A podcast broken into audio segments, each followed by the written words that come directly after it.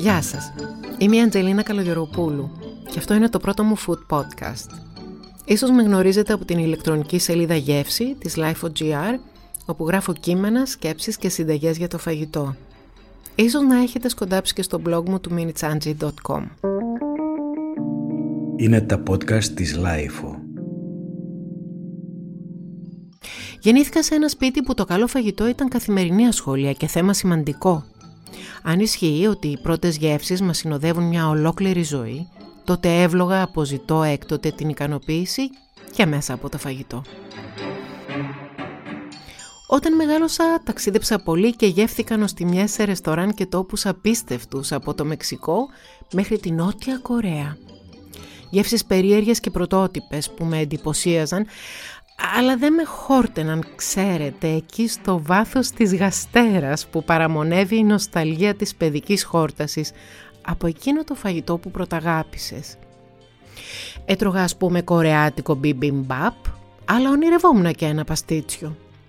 Απολάμβανα παραθαλάσσια σεβίτσε σε ακρογιαλιές, αλλά ονειρευόμουν και τις εθέρια τηγανιτές μαρίδες. Ονειρευόμουν τι θα πρωτοδοκίμαζα όταν επέστρεφα σπίτι, σε ποιο ταβερνάκι θα πρωτοπήγαινα γυρνώντας στην Ελλάδα; Φαίνεται ότι το ίδιο κάνουν αυτή την εποχή και οι σεφ των καλύτερων εστιατορίων μας. Ονειρεύονται πώς θα έστειναν ένα δικό τους εστιατόριο, τι θα συμπεριλάμβαναν στο μενού τους και πώς θα υλοποιήσουν τις καινούργιες ιδέες τους όταν με το καλό τελειώσει το lockdown. Ρώτησα λοιπόν τον σεφ Νίκο Μπίλι, το στενότερο συνεργάτη του καταπληκτικού μας Έκτορα Μποτρίνη, τον αρχιμάγειρά του ας πούμε, να μου πει τι ονειρεύεται εκείνος αυτή την εποχή. Και τι δεν μου είπε. Άφησε τη φαντασία του εντελώς ελεύθερη και σχεδίασε στο μυαλό του μια ιδανική κατάσταση φιλοξενίας σε ένα δικό του ξενώνα που ονειρεύεται να χτίσει στο μακρινό μέλλον. Πού; Σαν βέρεος περιλιορίτης σε ένα χωριό στις βόρειες και απότομες ακτές του βουνού των Κεντάβρων. Εκεί που ο μύθος λέει ότι έγινε ο γάμος της Θέτιδος με τον Πηλαία και εκεί όπου κατά τον Ηρόδοτο τσακίστηκε ο περσικός στόλος του Ξέρξη. Η Μιτζέλα, γιατί εκεί ονειρεύεται να σερβίρει ό,τι καλύτερο προσφέρει ο τόπος και η Ελλάδα, μπορεί τώρα να είναι ένα χωριό φάντασμα, ολότελα βυθισμένο στο παρθένο δάσος του Πηλίου με θέα το Αιγαίο. Αλλά τώρα στο παραμύθι μας αυτό δεν θα μας σταθεί εμπόδιο για ένα επίσης φανταστικό ζευγάρι Γάλλων καλοφαγάδων που έρχονται συστημένοι στον ξενώνα του Σεφ Μπίλι για ένα ανεπανάληπτο πλούσιο γεύμα όπως εκείνο στην ταινία του 1987. Η γιορτή της Μπαμπέτ. Δεν ξέρω, την έχετε δει; Ο Νίκος Μπίλης, για να σας πω δύο λόγια για τον εμπνευστή του παραμυθιού μας, είναι ένας τριανταλίγο ταλαντούχος σεφ που ξεκίνησε να εργάζεται στα 15 του παρακαλώ, σε αξιόλογες ελληνικές και ξένες κουζίνες φημισμένων εστιατόριων και εδώ και 10 χρόνια εργάζεται στο Αθηναϊκό Μποτρίνης και στο Ετρούσκο της Κέρκυρας, τα δύο ελληνικά πολυβραβευμένα εστιατόρια. Και επειδή ίσως μερικοί από εμάς να έχουν την εντύπωση ότι κάθε φίνο εστιατόριο σερβίρει αποκλειστικά και μόνο υψηλή γαλλική κουζίνα, να σας πω ότι όχι. Οι σεφ στον Ποτρίνης μαγειρεύουν Ελλάδα. Καλομαγειρεμένη και απίστευτα όμορφη, σικάτη και στυλιζαρισμένη Ελλάδα. Με τις γεύσεις τους μένεις κάγκελο. Είναι οι γεύσεις της γιαγιάς σου, αλλά σε πίνακα ζωγραφικής. Σας το λέω γιατί έχω δοκιμάσει το τσιγαρέλι, ας πούμε, ένα παραδοσιακό φαγητό του Νίκου Μπίλη και έμεινα έκπληκτη τόσο από την οστιμιά, ναι, αλλά και από την όμορφη παρουσίασή του στο πιάτο. Πάμε όμως πίσω στο παραμύθι μας.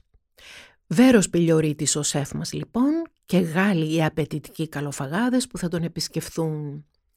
Μαγεμένοι από την πρωινή διαδρομή μέσα στα δάση του πηλίου Φτάνουν στο σύγχρονο ξενώνα, φανταστείτε τον ξέρετε, σαν εκείνους τους πολυτελείς μικρούς ξενώνες που βλέπουμε στα περιοδικά ή στα sites των πολυτελών διακοπών στα βουνά της Ιταλίας, της Γαλλίας, της Ελβετίας, όταν θέλουμε να ταξιδέψουμε έστω και διαδικτυακά.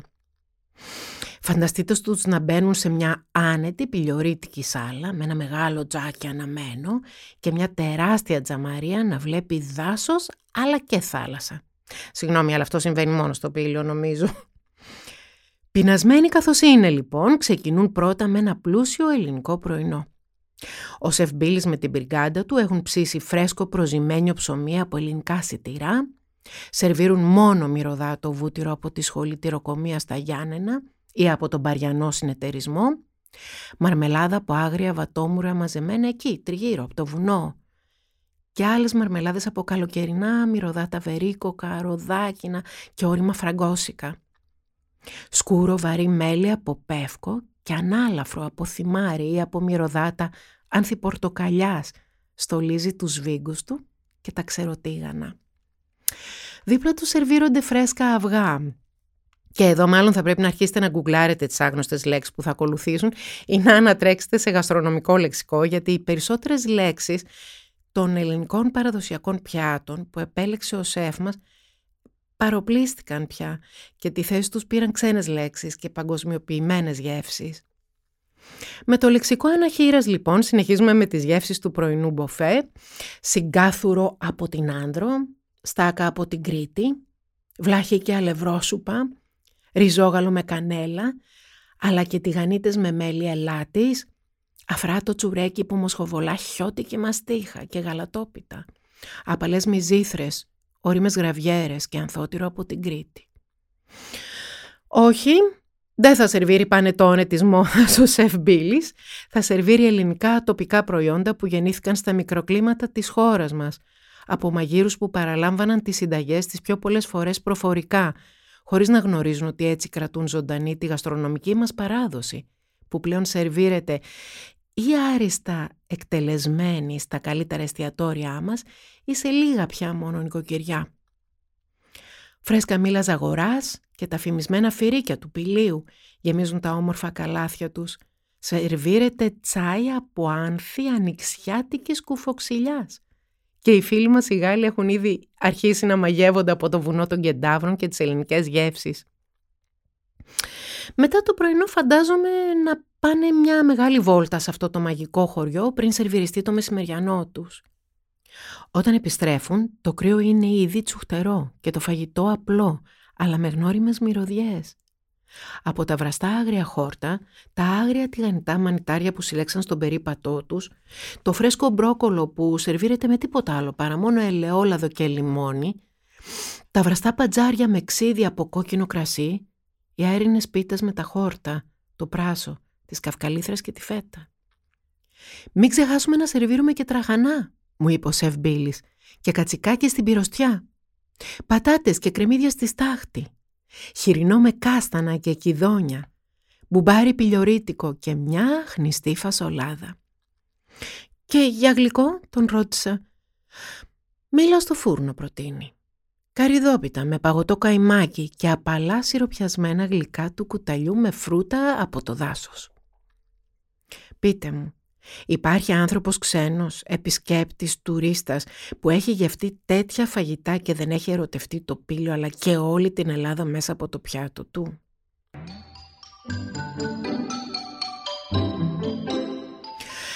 Σαν να βλέπω το ελαφρύ χιόνι να πέφτει αθόρυβα. Έχει βραδιάσει ναι, το χιόνι έχει σκεπάσει τα πάντα και όλοι είναι μαζεμένοι στη μεγάλη σάλα, με τη φωτιά στο τζάκι. Στρογγυλά μεγάλα τραπέζια στρωμένα με συνδερωμένα κατάλευκα ελληνά. Δεν ξέρω εσάς, αλλά εμένα πάντα μου άρεσε ένα καλό στρωμένο τραπέζι με τα όρια του τραπεζομάντιλα, τα ξεχωριστά του πιάτα και μαχαιροπύρουνα, τις λινές πετσέτες. Ίσως ένα μικρό ανθοδοχείο στη μέση. Η αλήθεια είναι ότι και εγώ όταν ονειρεύουμε ένα γεύμα το θέλω σερβιρισμένο σε ένα καλοστρωμένο τραπέζι. Του αξίζει. Δείτε λοιπόν τι καταφτάνει στο τραπέζι αυτό από το Σεφ Μπίλι για το επίσημο δείπνο. Βασικά είναι σαν να παραλάβουν όλοι οι θησαυροί της χώρας μας. Με πρώτο και καλύτερο ένα βαρύ ψωμί με προζύμι, με πρωτόλαδο. Το βούτυρο από το Μέτσοβο δεν το αποχωρίζεται ούτε εδώ, ούτε τα βραστά χόρτα. Αλλά την παράσταση στο δείπνο κλέβουν τα φρεσκοψαρεμένα όστρακα οι κολιτσιάνοι και οι καραβίδες από τη γειτονική Εύβοια, οι κόκκινες γαρίδες από τη Μάνη, τα φρέσκα νόστιμα ψάρια από το Αιγαίο που βλέπουμε στον ορίζοντα, το αυγοτάραχο από το Μεσολόγγι, το κατσικάκι από την Ελασσόνα, αλλά και το χερινό από το χωριό του Σεφ, τα κανάλια Μαγνησίας. Με λευκές τρούφες λέει από το γράμμο, μαύρες τρούφες από τα γρεβενά. Ένα καλομαγειρεμένο ρόστο από την άξο σερβίρεται. Φαγητά με ουσία, με άρωμα ελληνικό. Φαγητά χορταστικά, με υλικά που δίνουν δουλειά στο μικρό παραγωγό κάθε γωνιάς της Ελλάδας μας. Νησιωτικής και μη. Αλλά είπαμε, ο Σεφ Μπίλης δουλεύει σε δύο εστιατόρια, το Μποτρίνς και το Ετρούσκο, που είναι βραβευμένα με αστέρια Μισλέν. Θα τα έχετε ακούσει φαντάζομαι, είναι τα Όσκαρ της Διεθνούς Μαγειρικής. Πώς θα μπορούσε λοιπόν να κλείσει η αυλαία αυτού του δείπνου χωρίς μια γεύση από τα πολλά ενδιαφέροντα ελληνικά τυριά; Τι έχει επιλέξει; Βαστάτε λεξικό είπαμε έτσι; Λοιπόν ξεκινάμε. Λέει ο σεφ μας. Μια σταλιά έντονο καρίκι που θυμίζει ροκφόρ από την κυρία Αγγελική στην Τίνο. Ξηρωτήρι Σαμοθράκης. Καπνιστό γίδινο Νάουσας. Δίκτυα από το Λασίθι. Ζακυνθινό Λαδοτήρι. Λαζαρέτο. Τσεμπέρι Ιθάκης. το αρσενικό Νάξου. Γραβιέρα Βουβαλίσια Λειψών. Τουλουμοτήρι φρέσκο γίδινο σε φύλλα καστανιάς, ημίχλωρο Μήλου, μακριλίσιο Σαμοθράκης, με σταφιδόψωμο και γλυκό ψωμί για συνοδεία. Τι να πω, είναι χίλιες δυο ιδιαίτερες τοπικές γεύσεις. Μη φύγετε, έχει και γλυκό.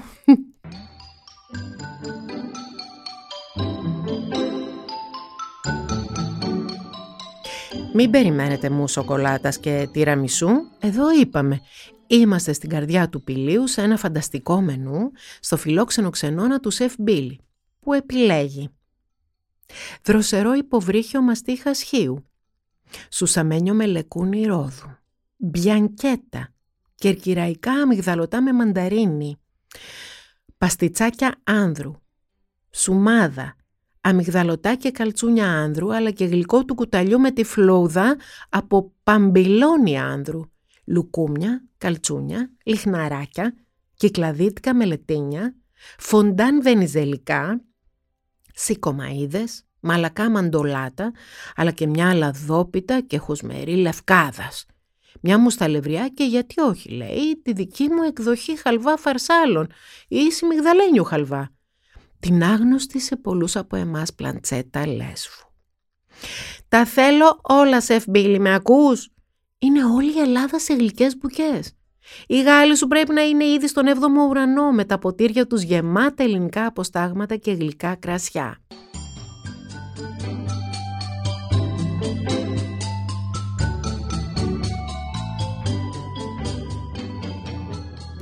Με ένα λογοπαίγνιο που λέει «Τα ήθελε η μάνα σου, τα ήθελες και εσύ, τα σίκα τα καρύδια και το γλυκό κρασί, έτσι θα τελειώσει αυτό το βράδυ φαίνεται». Με σίκα ξερά από την Εύβοια, λίγο ζεσταμένα στο τζάκι, λέει ο Σεφμπίλης, γεμιστά με καρύδι και κανέλα. Μάλιστα. Αυτό δεν είναι μενού, αυτό είναι όλη η Ελλάδα που ανακαλύπτουμε γευστικά ε, συνήθως το καλοκαίρι στις διακοπές μας, έτσι δεν είναι;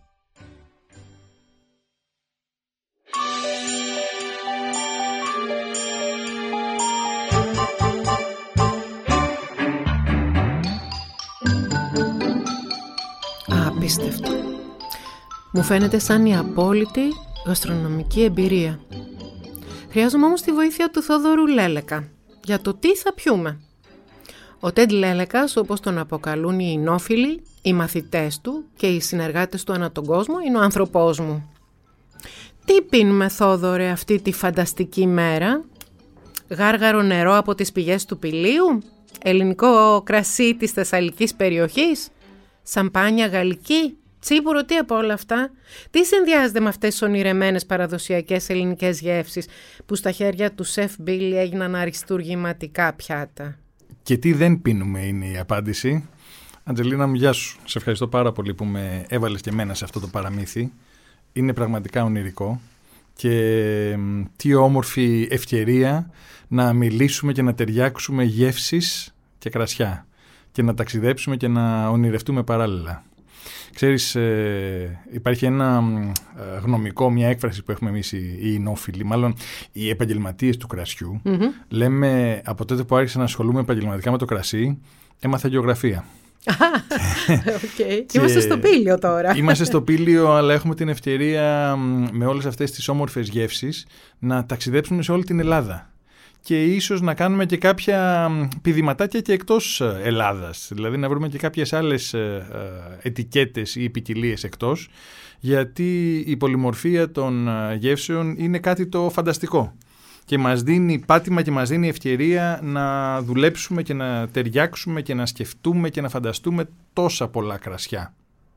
Πολύ ωραία. Το ήξερα ότι είσαι ο άνθρωπός μου. Ταξίδεψέ μας και εσύ λοιπόν. Λοιπόν, κοίταξε να δεις. Ε, αν πούμε ότι ξεκινάμε τη μέρα μας με το πρωινό, αλλά αν κάνουμε την ε, παραδοχή ότι τέλος πάντων είναι ένα νοχελικό πρωινό, ίσως να ξενυχτήσαμε την προηγουμένη, ίσως να ξυπνήσαμε λίγο πιο αργά, ίσως να χουζουρέψαμε λίγο στο κρεβάτι, οπότε να πέρασε η ώρα. Οπότε ας το βαφτίσουμε και ας με επιτραπεί η έκφραση brunch, κι ας είμαστε στα βάθη του πηλίου, ε, εκεί μπορούμε να αρχίσουμε να σκεφτόμαστε ένα ήπιο αλκοόλ, ε, προφανώς δεν θα πάμε σε κάτι βαρύ, αλλά κάτι με όμορφες ε, μπουρμπουλήθρες για να μας ε, ξυπνήσει και να μας ανοίξει την όρεξη και να μας δώσει μια ένα όμορφο στίγμα στην ημέρα μας που έρχεται, νομίζω θα είναι το, το ιδανικό. Εγώ δηλαδή με όλες αυτές τις ε, όμορφες γεύσεις ε, θα σκεφτόμουν μια σαμπάνια, μια και την ανέφερες. Εγώ είμαι και, είμαι και φαν. Ε, ανάλογα με το πόσο light ή πόσο, πώς να το πω, hardcore θα πηγαίναμε σε τίποτα κρεατικά, τίποτα αλλαντικά κτλ. Θα μπορούσαμε να παίξουμε από λευκή σε ροζέ, δηλαδή να, το, να πάμε σε αυτό το φάσμα. Και βέβαια, αν υποτεθεί ότι κάποιος θέλει να, να είναι λιγάκι πιο παιχνιδιάρικο το γεύμα ή να το κρατήσει και λίγο περισσότερο, μπορούμε να συνδυάσουμε σαμπάνια με φρεσκοστημένο χυμό πορτοκάλι, να φτιάξουμε δηλαδή αυτό που οι Άγγλοι λένε Bucks Fizz, η, ο υπόλοιπος κόσμος το λέει μιμόζα. Ένα αγαπημένο κοκτέιλ ή long drink τέλος πάντων το οποίο ε, προτιμάται πολύ στα, στα brunch, στα πρωινά ε, και είναι πραγματικά εξίσου δροσιστικό αλλά και ε, ορεκτικό λόγω της σαμπάνιας. Αριστούργημα. Δεν διαφωνώ σε τίποτα μέχρι στιγμής. Ωραία. Αν τώρα ε, βγούμε για τη βόλτα μας και γυρίσουμε να βρούμε ένα τραπέζι στρωμένο με όλα αυτά τα όμορφα και πολύχρωμα που έχει, που έχει ετοιμάσει ο σεφ μας, ε, βλέπουμε κάποιες γεύσεις οι οποίες ε, ξεκινάνε με χόρτα, με βότανα, γενικά με πρασινάδα. Ναι. Εδώ λοιπόν πρέπει να σκεφτούμε λίγο δημιουργικά Ξέρεις πάντα και το ξέρεις πολύ καλά, όταν ταιριάζουμε φαγητό με κρασί, η λέξη κλειδί είναι ισορροπία. Δηλαδή ε, δεν πρέπει το κρασί να καπελώνει το φαγητό και το φαγητό να καπελώνει το κρασί. Έτσι. Δηλαδή δεν πρέπει το ε, ένα από τα δύο συστατικά να υπερισχύει. Άρα λοιπόν όπου έχουμε πλούσια αρωματικότητα πρέπει αντίστοιχα στο φαγητό με ναι, τα, όπως τα χόρτα δηλαδή. Με τα χόρτα, ναι. με τα βότανα, με τα μυρωδικά και του καθεξής. Πρέπει και το κρασί μας να έχει ανάλογες ε, ε, ε, ικανότητες και δυνατότητες. Εδώ λοιπόν θέλουμε να, ε, να ξεκινήσουμε ειδικά με την πρασινάδα, με τα πράσινα αρώματα, να ξεκινήσουμε με κάποιο κρασί το οποίο να έχει πλούσια αρωματικότητα αντίστοιχη. Δηλαδή πρέπει να πάμε σε μια ωραία μαλαγουζιά, Α, είμαστε στη Θεσσαλία. Μπορούμε να πάμε. Ε, κοίταξε να δεις. Ή πιο βόρεια. Θα πάμε λίγο πιο βόρεια λίγο εδώ πιο πέρα. Βόρεια. Βέβαια, ξέρεις, η, η, η Μαλαγουζιά είναι λίγο ε, ο μέτικος του μουστακί. Δηλαδή είναι χωρίς ε, τόπο επίσημα. Ε, η ιστορία λέει ότι ο Ευάγγελος Γεροβασιλείου την, ανα, όχι την ανακάλυψε, την έσωσε από αφανισμό τη δεκαετία του 70. Όταν Στο ήταν Πορτοκαρά μια... όταν ήταν. Όταν ακριβώς όταν ήταν ναι. ε, βοηθός εινολόγος ή τέλος πάντων δεύτερος εινολόγος στο Πορτοκαράς. Μιλάμε για πολύ αρχές και να το πω ίσως και πέτρινα χρόνια του ελληνικού κρασιού τότε. Ε, μια ποικιλία την οποία ο καθηγητής του, ο, ο διάσημος ε, ε καθηγητής αμπελουργίας λογοθέτης την, ε, την έσωσε στο τσακ, την έβλεπε ότι έχει κάποιες δυνατότητες αλλά ήθελε κάποιον να ασχοληθεί πραγματικά. Την πήγε λοιπόν στον αγαπημένο του μαθητή, τον Ευάγγελο Γερο ο οποίος την μικρό καλλιέργησε, την μικρό εινοποίησε, ε, είδε ο ίδιος ότι τέλος πάντων αυτή είναι μια ποικιλία η οποία έχει αρωματικότητα, είναι ανάλαφρη, είναι δροσιστική, έχει δυνατότητες. Προς τιμήν του την μοιράστηκε και με τους συναδέλφους του, δεν την κράτησε δηλαδή για τον εαυτό του. Ε, Βεβαίως το Πόρτο Καράς ε, ήταν οι πρώτες ε, ε εμπορικές εμφιαλώσεις της Μαλαγουζιάς. Άρα εκεί ξεκινάει εμπορικά η ποικιλία. Στο κτήμα Γεροβασιλείου στην επανομία αργότερα και πλέον τη συναντάμε σε όλη την Ελλάδα. Αλλά παρότι κάποιοι λένε να δεις τι λένε ότι είναι ως ποικιλία έχει καταγωγή από την ορεινή ναυπακτία, νομίζω ότι τελικά η Μαλαγουζιά είναι παντού και στα χέρια ε, έμπειρων ε, που την αγαπούν και τους σέβονται, τη σέβονται, δίνει πάντα πανέμορφα αποτελέσματα. Δίνει κρασιά τα οποία είναι πολύ αρωματικά, πολύ ανάλαφρα και πολύ ευχάριστα. Οπότε εμείς να κρατήσουμε αυτό, επειδή στο Μποτρίνης αγαπούν πάρα πολύ τα ε, χορταρικα ε, ε, υπάρχει ένα καταπληκτικό πιάτο το τσιγαρέλ του Νίκου του Μπίλ το οποίο είναι αριστουργηματικό και αρωματικο μπορούμε να κρατήσουμε ας πούμε σαν έτσι ένα ε, γενικό κανόνα ότι ε, τα, τα χορταρικά μας μπορούμε να τα συνδυάζουμε με τη λευκή μαλαγουζιά Κοίταξε, γενικά ως λαός εμείς αγαπάμε τα, τα φρέσκα χορταρικά και τα βότανα. Δηλαδή, τις προάλλες είχα βγει μια βόλτα στην, στην Πεντέλη και είχε βρέξει την προηγουμένη και μοσχοβόλαγε η ρίγανη, το θυμάρι, όλα αυτά, το τσάι του βουνού, ε, όλα αυτά τα βότανα τα οποία υπάρχουν σε αυθονία στην, ε, στην Ήπεθρο. Και ε, κατ' επέκταση οι νοικοκυρές, οι μαμάδες μας, οι μάγειρες έχουν μάθει και τα χρησιμοποιούν πολύ στην, ε, στην ελληνική κουζίνα. Γι' αυτό και εμείς ως λαός, ως αγαπάμε τα αρωματικά κρασιά που μπορούν να δέσουν ε, με τέτοιου είδους ε, αρώματα και γεύσεις. Εγώ είπα για παράδειγμα την ε, μαλαγουζιά, αλλά δεν είναι ανάγκη να σταθούμε μόνο εκεί. Και το μοσχοφίλερό μας, για παράδειγμα, είναι καταπληκτικό. Και έχει όλη αυτή την όμορφη αρωματικότητα που μπορεί να μας δώσει. Και μία. Για να πενέσω και λίγο την πατρίδα μου, θα μου το επιτρέψετε. Παρακαλώ. Και μία ρομπόλα από την κεφαλονιά που έχει τη φυτικότητα και την πρασινάδα. Ειδικά άμα λίγο πάει το μυαλό μας και ταξιδέψει σε άγρια σκόρδα και άγρια κρεμμύδια δε ε, μπορεί να δέσει τέλεια. Έχουμε πολύ όμορφα λευκά κρασιά που έχουν αυτή την αρωματικότητα όταν τη χρειαστούμε στο πιάτο. Αριστούργημα. Προχωράμε τώρα στο δείπνο να δούμε τι, τι φαντάζεσαι ως ότι θα τέριαζε εκεί. Έχουμε κρατήσει, είπαμε, μία ε, σαμπάνια ε, για το πρωινό μας, ε, ένα λευκό ωραίο αρωματικό κρασί για το μεσημεριανό μας που είναι πλούσιο σε ε, χορταρικά. Για πάμε για το δείπνο, τι, τι, τι προτείνεις, τι Κοίταξε, πριν πάμε όμως στο δείπνο, το, μεσημεριανό, το μεσημεριανό μας έχει και ένα χοιρινό, έχει και κάποια άλλα στοιχεία. Δηλαδή για ναι, κάποιον ο οποίος θέλει ε, να μην περιοριστεί σε ένα κρασί και έχει τη δυνατότητα να ανοίξει και ένα δεύτερο, ε, γιατί να του χαλάσουμε το χατήρι και γιατί να τον σταματήσουμε; Όχι δα. Εδώ λοιπόν, ε, επειδή έχουμε το, το χοιρινό ε, και επειδή είμαστε στη Θεσσαλία, μπορούμε να μείνουμε εδώ στον, ε, για να ε, πενέψουμε λίγο και τον αμπελώνα της κεντρικής Ελλάδας, που έχει πολύ ωραία πράγματα να μας δώσει. Ε, μπορούμε να το σκεφτούμε και να το συνδυάσουμε με μία λιμνιώνα, η οποία είναι η κατεξοχήν ποικιλία της συγκεκριμένης ευρύτερης τέλος πάντων περιοχής. Και darling την τελευταία, τα τελευταία χρόνια. Ακριβώς, ακριβώς από τις πολύ ανερχόμενες και όχι άδικα. Ε, και από εκεί και πέρα έχουμε τη δυνατότητα επίσης, ε, άμα θέλουμε να πάμε και λίγο πιο old school στον ε, αμπελώνα της κεντρικής ε, Ελλάδας, να παίξουμε και με τα κρασιά της Ραψάνης η οποία είναι μια φανταστική ζώνη με όμορφα κόκκινα ε, κρασιά τα οποία ιστορικά ε, ήταν κρασιά πάρα πάρα πολύ food friendly. Από την άποψη ότι λόγω του χαρμανιού το, το, των κρασιών της Ραψάνης που είναι η, το ξινόμαυρο, το σταυρωτό και το κρασάτο ε, μπορεί κάποιος εδώ παρένθεση να ακούσει ξινόμαυρο και να φανταστεί, Όχι, αυτό είναι ένα πολύ δύσκολο και ατίθασο και τανικό και σκληρό κρασί, αλλά με το χαρμάνιαζε με τις άλλες ποικιλίες ε, δαμάζεται. Και αποκτά μια όμορφη έτσι, ε, πολυπλοκότητα, γίνεται όμορφα πικάντικο και όπως είπα, ιστορικά, αν εξαιρέσουμε κάποιες πολύ έτσι, premium, premium εμφιαλώσεις, ιστορικά μας έχει δώσει κρασιά τα οποία είναι πάρα πάρα πολύ food friendly και επίσης πάρα πάρα πολύ glass friendly αν μου επιτρέπετε δηλαδή τα κρασιά τα οποία τα προσφέρουμε ακόμα και σκέτα στο ποτήρι. Εδώ λοιπόν με αυτό το πιάτο θεωρώ ότι μπορούμε να μείνουμε στην κεντρική Ελλάδα και να ταιριάξουμε πάρα πολύ όμορφα. Θαυμάσια. Ε, θα προχωρήσουμε στο, στο δείπνο.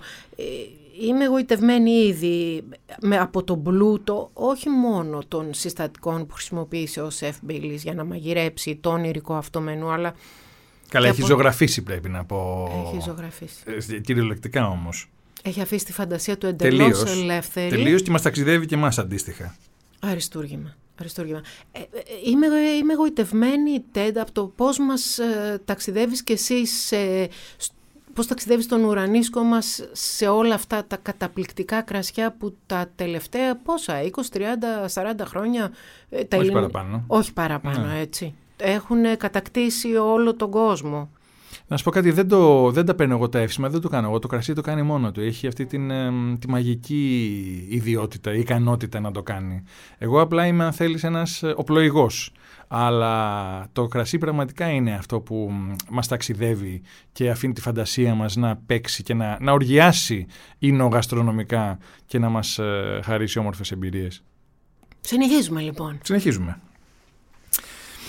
Λοιπόν, εδώ προχωράμε προς το δείπνο.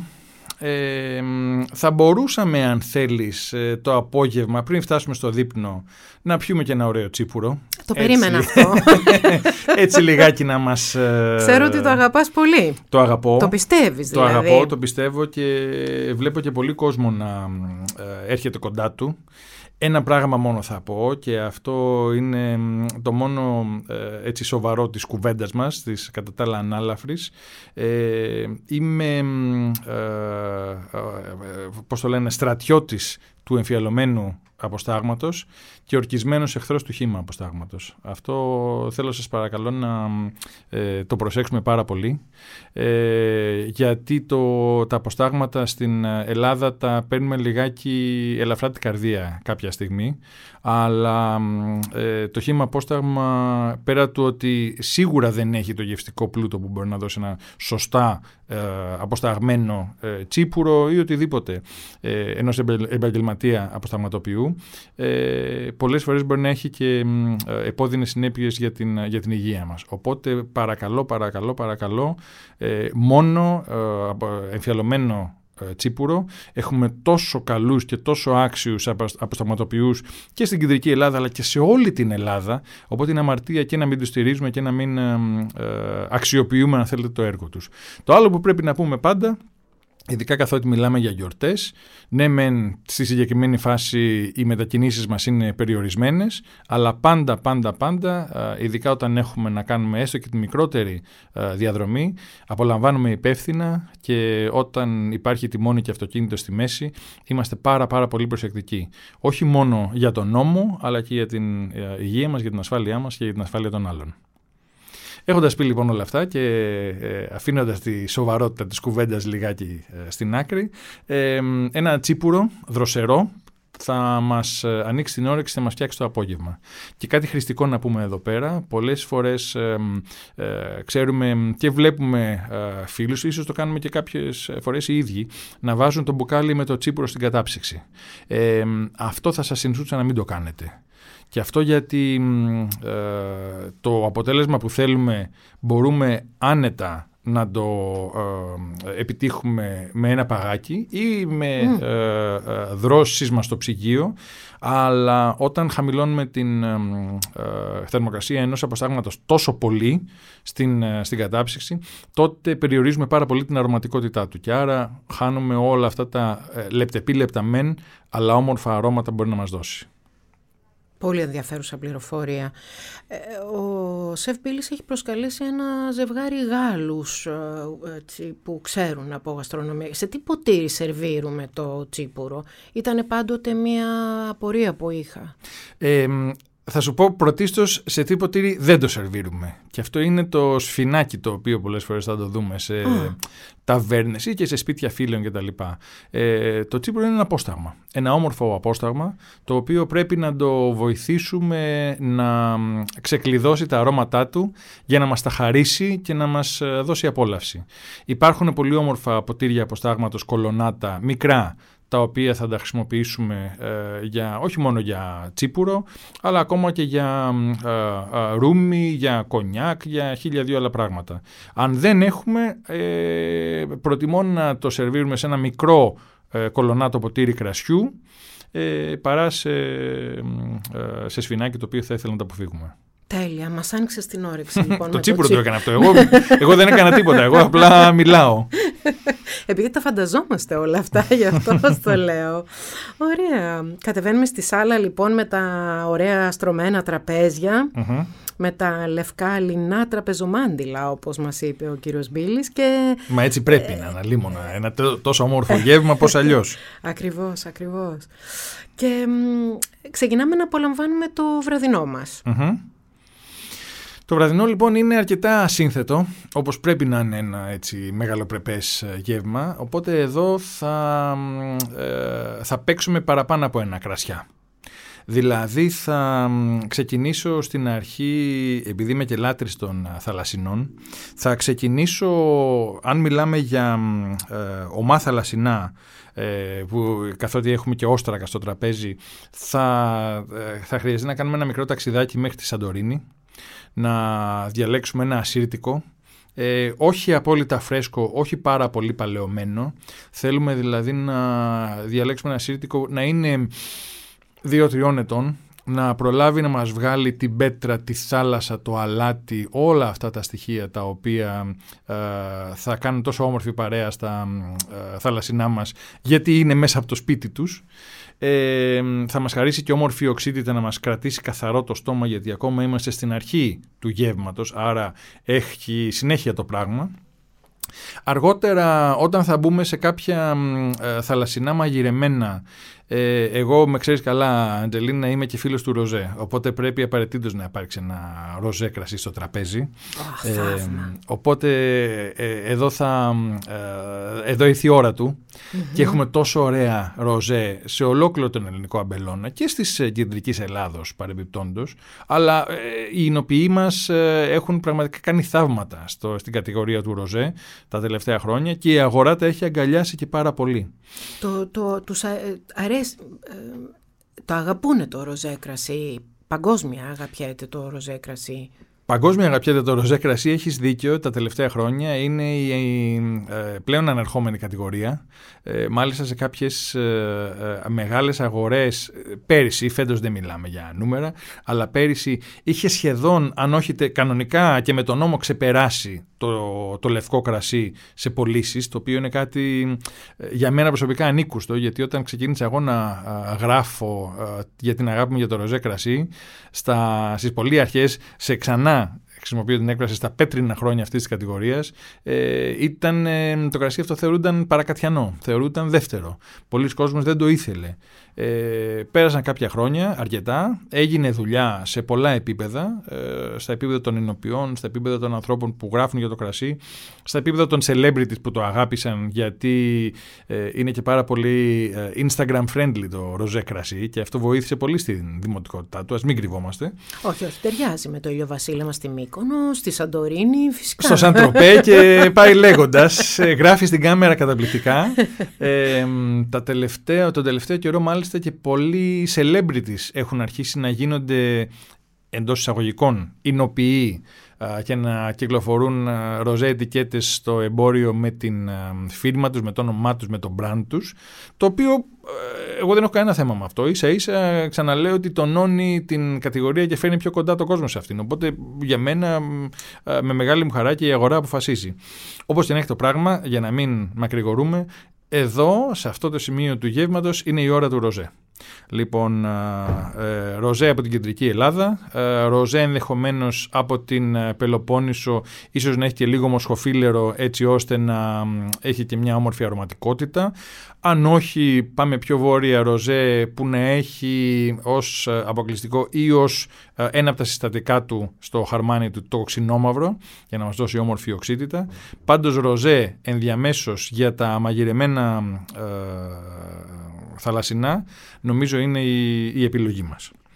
Τώρα από εκεί και μετά όταν θα αρχίσει το γεύμα να σοβαρεύει και να μπαίνει στο κρέας επειδή ε, ε, δεν μιλάμε για κάποιο κρέας το οποίο είναι δύσκολο, δηλαδή δεν μιλάμε για κάποιο ε, κυνήγι ή κάτι τέτοιο, αλλά για όμορφα μαλακά καλομαγειρεμένα κρέατα, εγώ θα πήγαινα στην Πελοπόννησο και στο Γεωργίτικο μια ποικιλία την οποία την αγαπώ πολύ και δεν είμαι ο μόνος. Όλη η Ελλάδα την, την αγαπάει. Είναι πολύ κοντά στον ουρανίσκο μας και πολύ κοντά στα γούστα μας γιατί είναι πάρα πολύ ευέλικτη.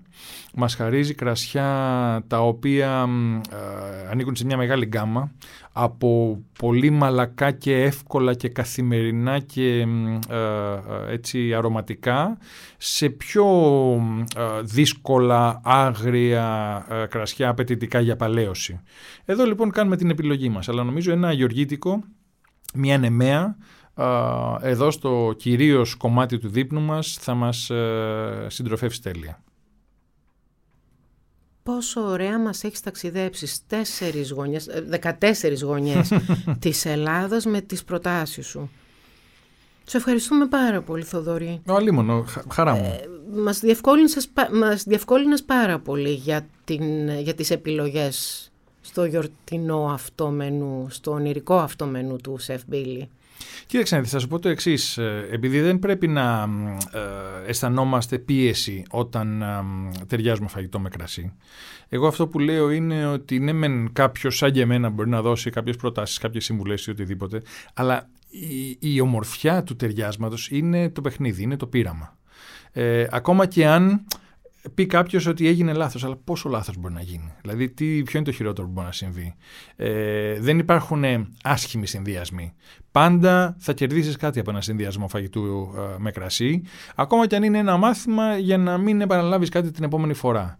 Αλλά νομίζω ότι πολλές φορές, και συμβαίνει πολύ συχνά αυτό στο τραπέζι και δει μεταξύ φίλων, ε, ακόμα και κάτι το οποίο ακούγεται ή στο χαρτί φαίνεται τρελό και τελείως ε, παράτερο, μπορεί να βγάλει λαβράκι και μπορεί να σου χαρίσει μια εμπειρία την οποία από εκεί που δεν την περιμένεις ε, θα σου απογειώσει τις αισθήσεις. Αυτό ακριβώς ζητούμε σε αυτή την εκπομπή, σε αυτό το podcast.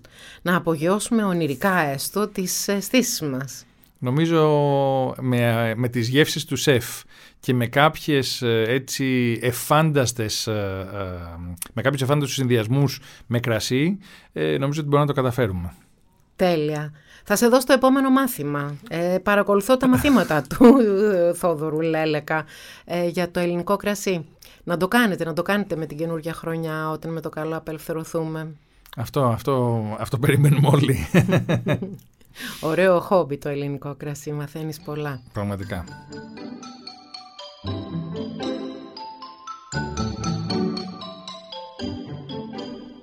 Αναρωτιέμαι πού θα σερβιριστούν όμως όλα αυτά τα ονειρικά φαγητά που μοσχοβολάνε ελληνική φύση.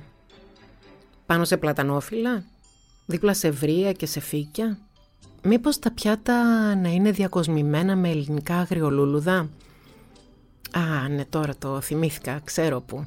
Στις, μάλλον στις περίφημες πορσελάνες όλες ζωγραφισμένες στο χέρι από τη συλλογή με θέματα ελληνικά αγριολούλουδα, πιάτα ζωγραφισμένα από τη Νίκη Γουλανδρή, την ιδρύτρια του Μουσείου Φυσικής Ιστορίας.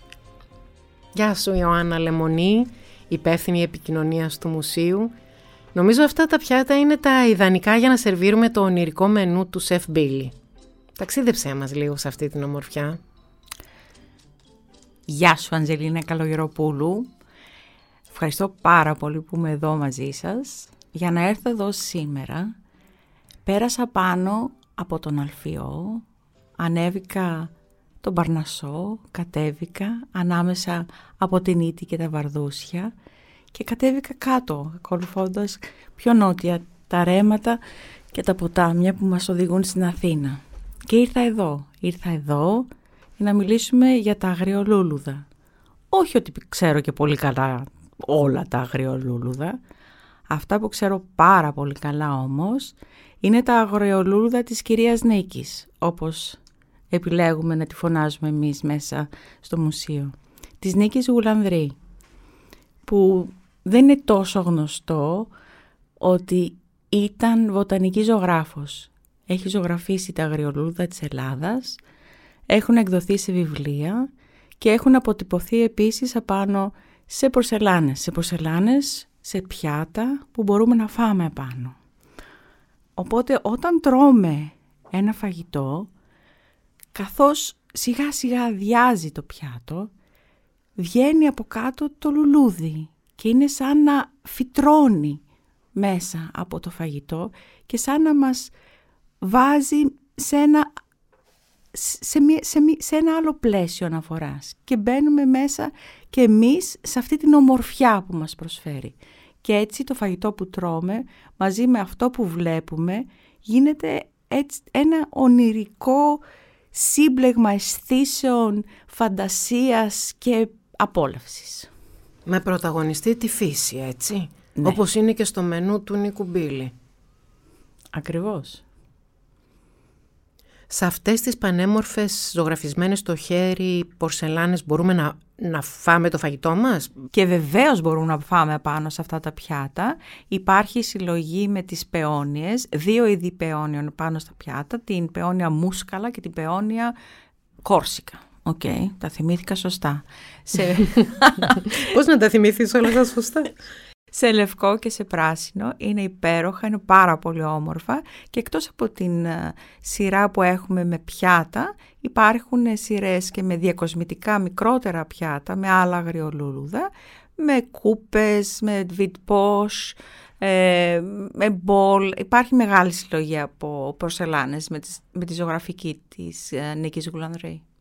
Ε, πώς μπορεί κάποιος να προμηθευτεί ας πούμε για δώρο είτε αυτά τα πιάτα είτε το υπέροχο βιβλίο που έχει βγει με τα αγριολουλούδα; Ε, αυτά μπορεί κανένας να τα προμηθευτεί από το νέο έτος από το μουσείο στο πολιτήριό μας που έχουμε πάνω στη Κηφισιά είτε με, μέσω του e-shop που και αυτό από το νέο έτος θα είναι ε, διαθέσιμο. Θα μου άρεσε πολύ να έχω ένα τέτοιο πιάτο να σερβίρω ε, το ονειρικό μενού του Σεφ Μπίλι. Πολύ θα μου άρεσε αυτό. Πιστεύω ότι η απόλαυση δεν είναι μόνο το φαγητό, δεν είναι μόνο το κρασί και τα όμορφα ποτήρια και μαχαιροπύρουνα. Το καλοστρωμένο τραπέζι ας το πούμε, αλλά και ξέρεις σε ποιο πιάτο θα ακουμπήσουν όλες αυτές οι καταπληκτικές ε, δημιουργίες. Σε ευχαριστώ πάρα πάρα πολύ. Σε εύχομαι καλή χρονιά. Καλή χρονιά, Αντζελίνα. Παρασυρθήκαμε αγαπητοί ακροατές. Με ονειρικά μενού γεμάτα πλούτο γεύσεις από την ελληνική φύση και την τοπική παραγωγή, με εκλεκτά κρασιά και αποστάγματα, με λευκά λινά τραβεζομάντιλα στρωμένα σε φιλόξενα πανδοχεία, με φίνες ελληνικές πορσελάνες ζωγραφισμένες στο χέρι. Απολαύσεις που ακούγονται εξεζητημένες βέβαια αυτή τη δύσκολη χρονιά της ανέχειας, του οικονομικού μαρασμού και του φόβου. Αν και για μας τους λάτρεις του καλού φαγητού όλα αυτά αποτελούν μέρος του πολιτιστικού καμβά της Ελλάδας. Εξάλλου, όπως είπαμε και στην αρχή αυτού του podcast, η ανθρώπινη φαντασία δεν οριάζει περισσότερο όταν η πραγματικότητα είναι δυσάρεστη. Τα παραμύθια δεν έχουν περισσότερο γούστο όταν δεν έχουν μέτρο. Αυτό ήταν το σημερινό μας podcast. Ένα παραμύθι ελληνικής γεύσης και ονειρικής απόλαυσης. Είναι τα podcast της Λάιφο.